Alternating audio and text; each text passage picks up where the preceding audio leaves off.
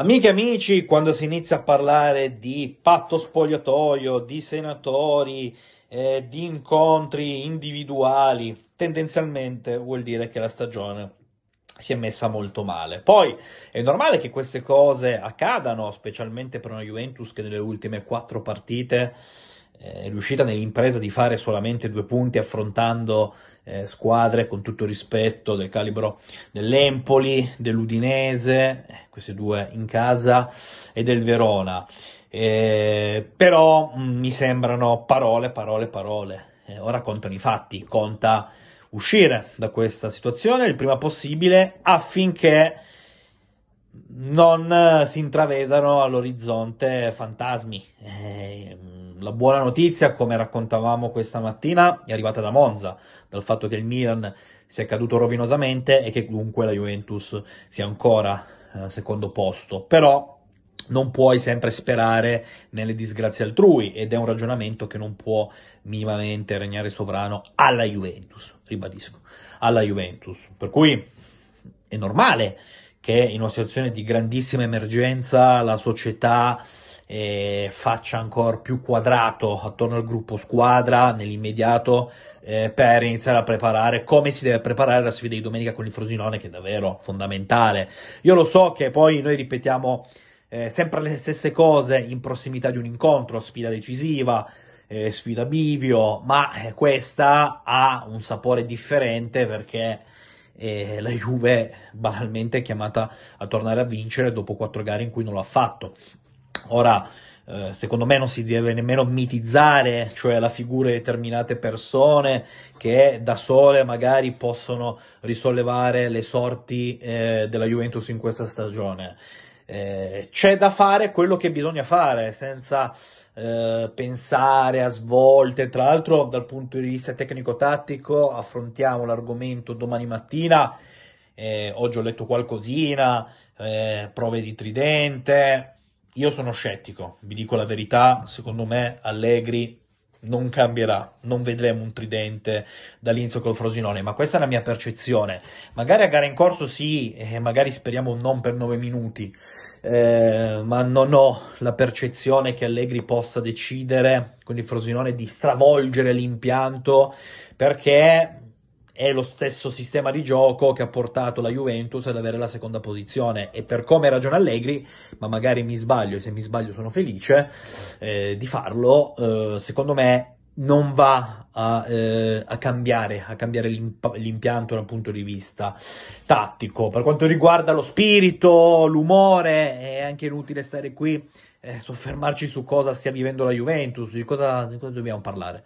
Cioè, quando tu fai 2 a 2 in casa di un club che a gennaio ha dovuto ricavare 40 milioni cedendo i suoi giocatori più rappresentativi e che ha un'instabilità finanziaria eh, non di poco conto, eh, con il patron contestato dalla sua stessa piazza, eh, cosa, cioè, qui non è un discorso eh, ma eh, le battute a vuoto le possono vivere un po' tutti nell'arco di una stagione, anche lo stesso Milan perso con il Monza. Tu devi guardare in primis in casa tua e poi, per quanto questa Juventus non sia competitiva per reggere il cammino dell'Inter, e io sono sempre stato di questo partito dal giorno 1 di questa giornata, io non ho mai creduto al fatto che la Juventus potesse vincere lo scudetto e ritengo che mm, pensare o pretendere che questa Juventus potesse battere l'Inter, onestamente non rispecchia il concetto di verità. Però però, per quanto la Juventus non valga l'Inter, la Juventus deve battere Empoli, Udinese e Verona, fine. Cioè, per quanto ci possano essere lacune strutturali, per quanto magari anche la società non sia intervenuta col giusto timing nel mercato di gennaio a centrocampo, perché poi sapevamo perfettamente che non ci si poteva aspettare investimenti, barra investimenti onerosi, barra accollarsi eh, cartellini in vista di giugno, cioè Infatti l'operazione che la Juventus ha fatto con Alcaraz è un prestito con diritto di riscatto, solo quello si poteva fare e quello è stato fatto. Eh, ma mh, mm, ok, non sei da titolo, ma non puoi nemmeno cadere in maniera così eh, rovinosa. Poi, visto che qualcuno non è d'accordo con la mia lettura sul fatto che la Juventus in termini di risultati nel giorno d'andata abbia overperformato, per me è così. Per me è così perché eh, l'ho raccontato a più riprese, ci sono state gare dove sei stato anche baciato dalla sorte, dalla buona fortuna, dalla, dalla fortuna, eh, partite come a Firenze dove alzi una volta la testa e la porti a casa, la stessa con il Milan, quindi ciò che ti andava bene prima probabilmente non ti va bene ora e in termini di risultati la paghi, ma eh, anche qui onestamente, ve l'avevo detto, mai ho ipotizzato che la Juventus in termini di punti potesse reggere il passo proposto nel girone d'andata. Quindi a me non sorprende che l'Inter eh, stia andando speditissima la conquista di uno scudetto che non propone rivali seri e anche il Milan che ieri ha chiamato la prova della verità ha fatto una figuraccia. Eh, però alzi la mano chi si aspettava pre-Empoli che eh, la Juventus facesse registrare questa regressione Nessuno, proprio nessuno. Poi ci sono quelli critici, aspramente critici, che ce l'hanno sempre con Allegri e quindi ora ci dicono, uh, noi ve l'avevamo detto. Ci può stare, ora fa parte del gioco, quando le cose vanno male è giusto che ognuno dica la sua. Eh, ma anche il tifoso più critico, penso che tra Empoli, Udinese e Verona si aspettasse più di due punti. Ecco.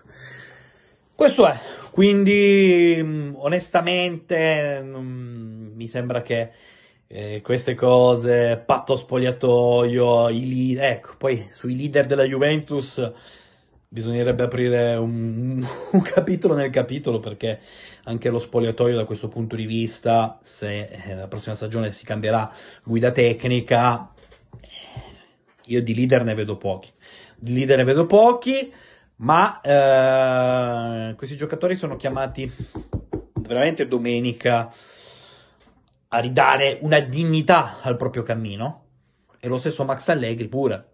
Lo stesso Max Allegri pure perché io sono molto critico nei suoi confronti per come non sia riuscito a, ehm, a, a, riportare la barra dritta a livello mentale. Non ne faccio una questione di gioco o non gioco, questo mi interessa relativamente, ma se dopo quanto accaduto con l'Empoli nelle tre partite successive la squadra è andata in down pieno, eh, significa che l'allenatore non ha lavorato eh, sui giusti binari, il suo staff pure. Poi, ovvio che i calciatori devono essere anche loro criticati perché sono i protagonisti principali, nel bene e nel male, ma l'allenatore in queste tre settimane eh, ci ha capito poco, ci ha capito oggettivamente poco.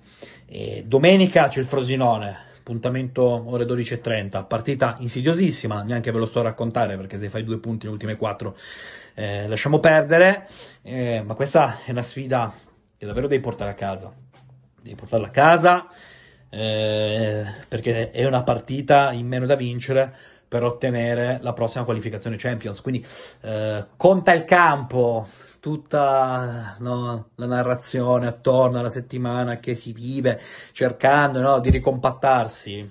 Per me significa poco. Conta il campo. Il campo nelle ultime quattro gare è stato davvero impietoso.